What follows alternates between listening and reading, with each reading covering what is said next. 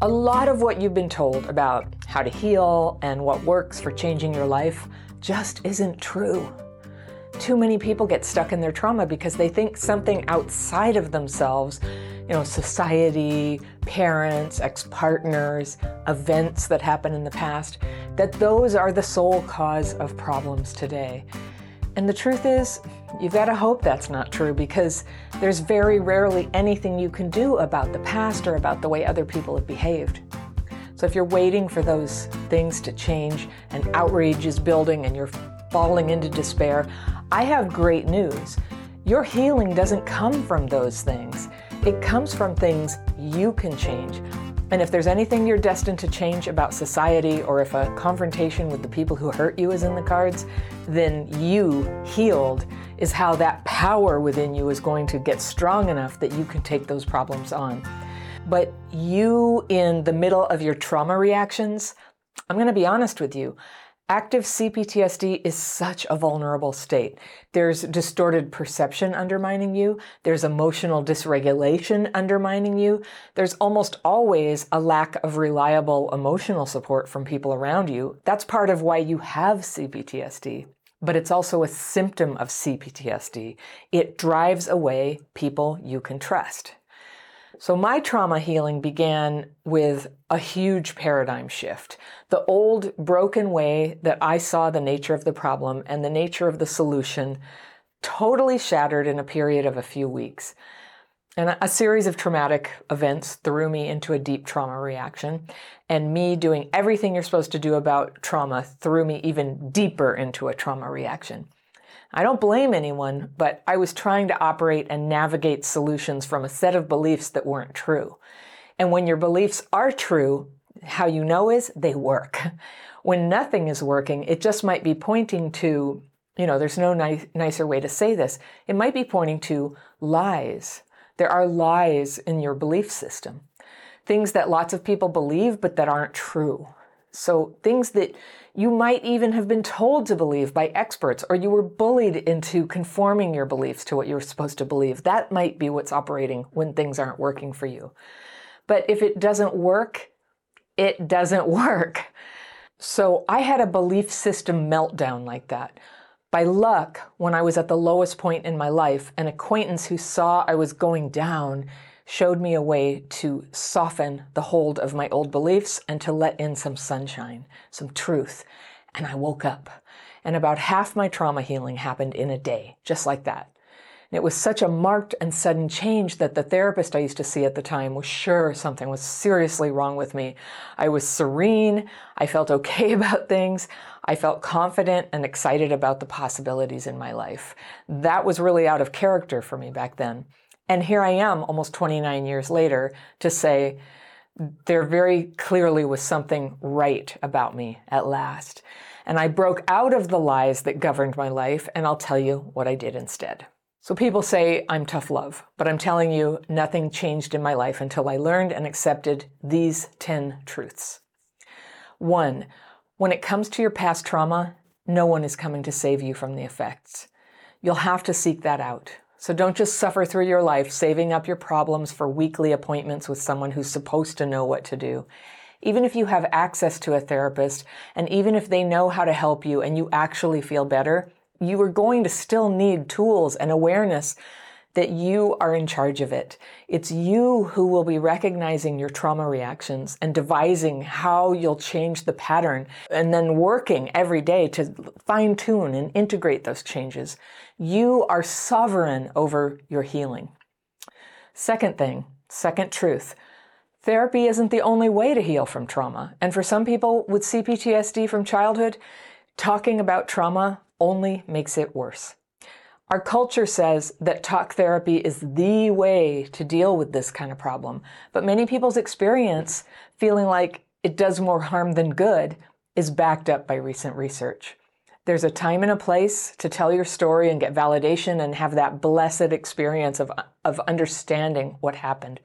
But if talk therapy feels bad and doesn't seem to go anywhere, or if you're like the millions of people who can't afford talk therapy, I want you to know there are simple tools you can learn and use that just might make all the difference. They did for me, and I'll talk about that in a few minutes. But having a therapist isn't the only way that you can have emotional support.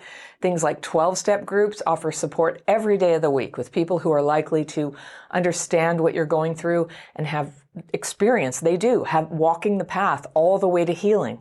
This can be a huge benefit whether or not you have professional help because peers who have healed and whose help you ask for can help you by teaching you the practical day to day tips that they develop through real life experience. And they can help you get the focus off other people who may have hurt you and get the focus back onto your own self destructive behaviors. Some might call this calling you out. And maybe you see this as the opposite of support. But sometimes the most loving, supportive thing someone can do is be straight with you. And this is something not all therapists can or will do for you. It can be a bit of a taboo for them to give direct advice or make moral judgments about what you're doing, what you plan to do. But getting called out by a 12 step sponsor after years of getting unconditionally supported by a therapist it was exactly what helped me to stop my trauma driven behaviors and move forward in my healing very quickly. So you might see in your own experience that you've needed both, and that may be true. But for someone traumatized as a kid, when you're an adult, so much of the problem in present time is the way that you might be re traumatizing yourself. So that leads me to a third truth that has to be faced, which is that focusing on other people and society and the past drain your power. It's a helpless place because you're helpless to change the past and you can't change other people. Present time is where all your power to heal your own life resides.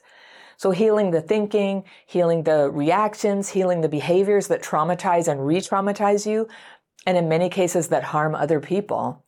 Yes, people hurt you. And yes, there is value in telling your story and getting help to make sense of it. But now what? For many people, it helps them to know they're not alone and there's a reason for their struggles. Healing the thinking, healing the reactions, healing the behaviors that traumatize and re traumatize you, and in many cases harm other people. Yes, people hurt you, and yes, there is value in telling your story and getting help to make sense of it. For many people, it helps them to know they're not alone and there's a reason for their struggles.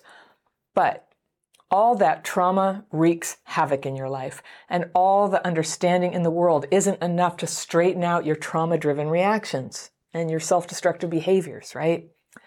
It's now and not in the past, and it's with yourself, not with the people who abused and neglected you. That that's what holds the potential for changing your life. It's you now. And once you make this shift, you can start to recognize your symptoms when they're happening and taking actions to create a trauma free life. That's what works. Okay, fourth truth. Neurological dysregulation is the symptom underneath the vast majority of other trauma symptoms. You probably never got taught this, and you probably never got help with it. And this could explain why you've tried so many things that never worked. The truth is, until you learn to re regulate, your healing efforts are likely to just kind of limp along. When you learn to spot dysregulation and quickly re regulate, everything gets easier. All right, fifth truth research doesn't show a clear pattern of efficacy when medication is prescribed for CPTSD symptoms. Not only don't they help, but they can actually make it harder for you to re regulate. Antidepressants and anti anxiety drugs might be necessary for you for other reasons, at least in your experience or in your doctor's opinion. But because our insurance system tends to push people suffering with trauma symptoms first to talk therapy, usually limited to 10 sessions, then when that doesn't work, refer them to prescriptions, a lot of people are getting dysregulated by the talking approach and then thwarted in their efforts to re regulate because they're taking medication. So this is something you'll need to talk to your doctor about. It's a bad idea to change medication without medical supervision. But in my experience, staying sensitive to the feeling of dysregulation and then mastering re-regulation is super important, maybe the most important thing that you can do to heal trauma symptoms. So if medication you're taking or any mind altering substance is blocking you, that's going to defeat the purpose of learning to re regulate and healing your trauma. Number six, let's talk about the phrase self medicating. This is a euphemism for the use of drugs and alcohol by people with emotional pain. Now, not everybody gets emotional relief from drugs and alcohol, but those who do don't usually get that beneficial effect for very long. So, a word for trying to feel better might be self anesthetizing or maybe self sedation. Because medicine, self medicating, medicine implies it heals you. And sedated people are seldom able to make the positive changes needed to actually heal their trauma. You know, it is part, it is part neurological, and then it's a lot of changes in your life. And that takes being present. When you numb your pain, I get it. It's what you need to do sometimes, but it's delaying the part where you feel the pain and pain has information in it that you need to know. You know, what's going wrong? Where does this suddenly go south for me? What's my trauma reaction? What versus what's a feeling that I actually need to act on? What is triggering dysregulation for that matter? And what is the moment before that happens?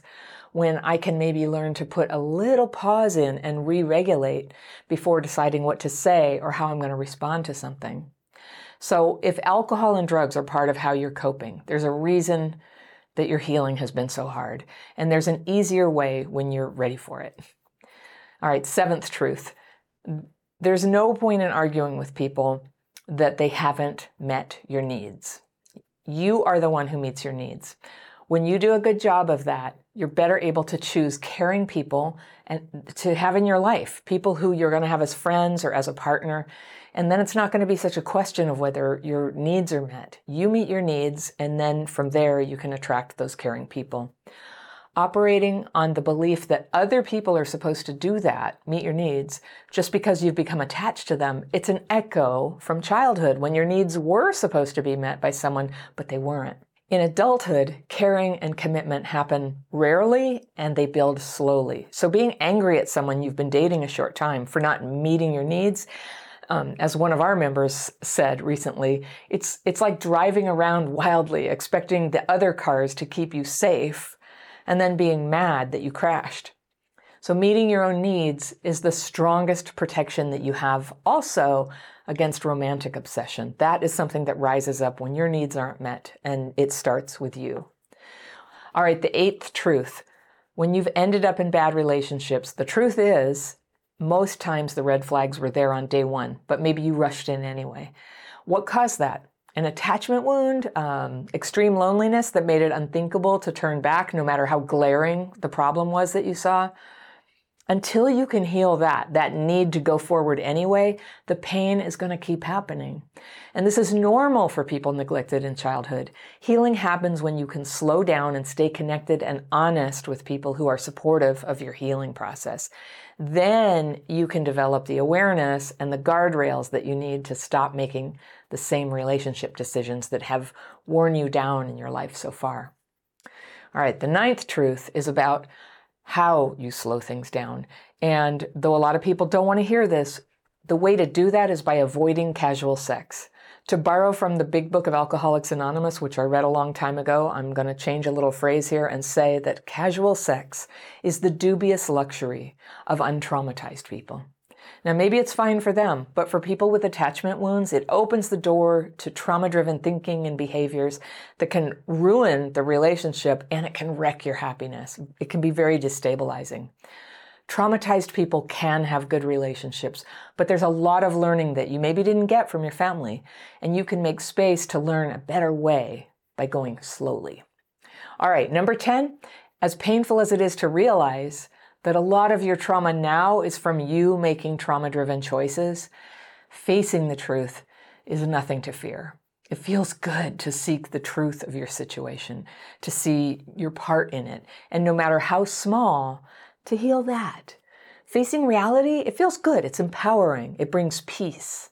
And sometimes you'll cry, but good cleansing tears bring relief. And if you need help with this process, that's what we do at Crappy Childhood Fairy. Truth feels good, and you need to feel good. You do, you need it. Not years from now, but today. Thank you so much for listening. If you love my content, think about joining my membership program. You can find out more information about that and all my courses and coaching programs at crappychildhoodfairy.com. Remember, healing is possible. People with childhood PTSD can have a wonderful life. Sometimes we just need a few workarounds. I'll see you next time.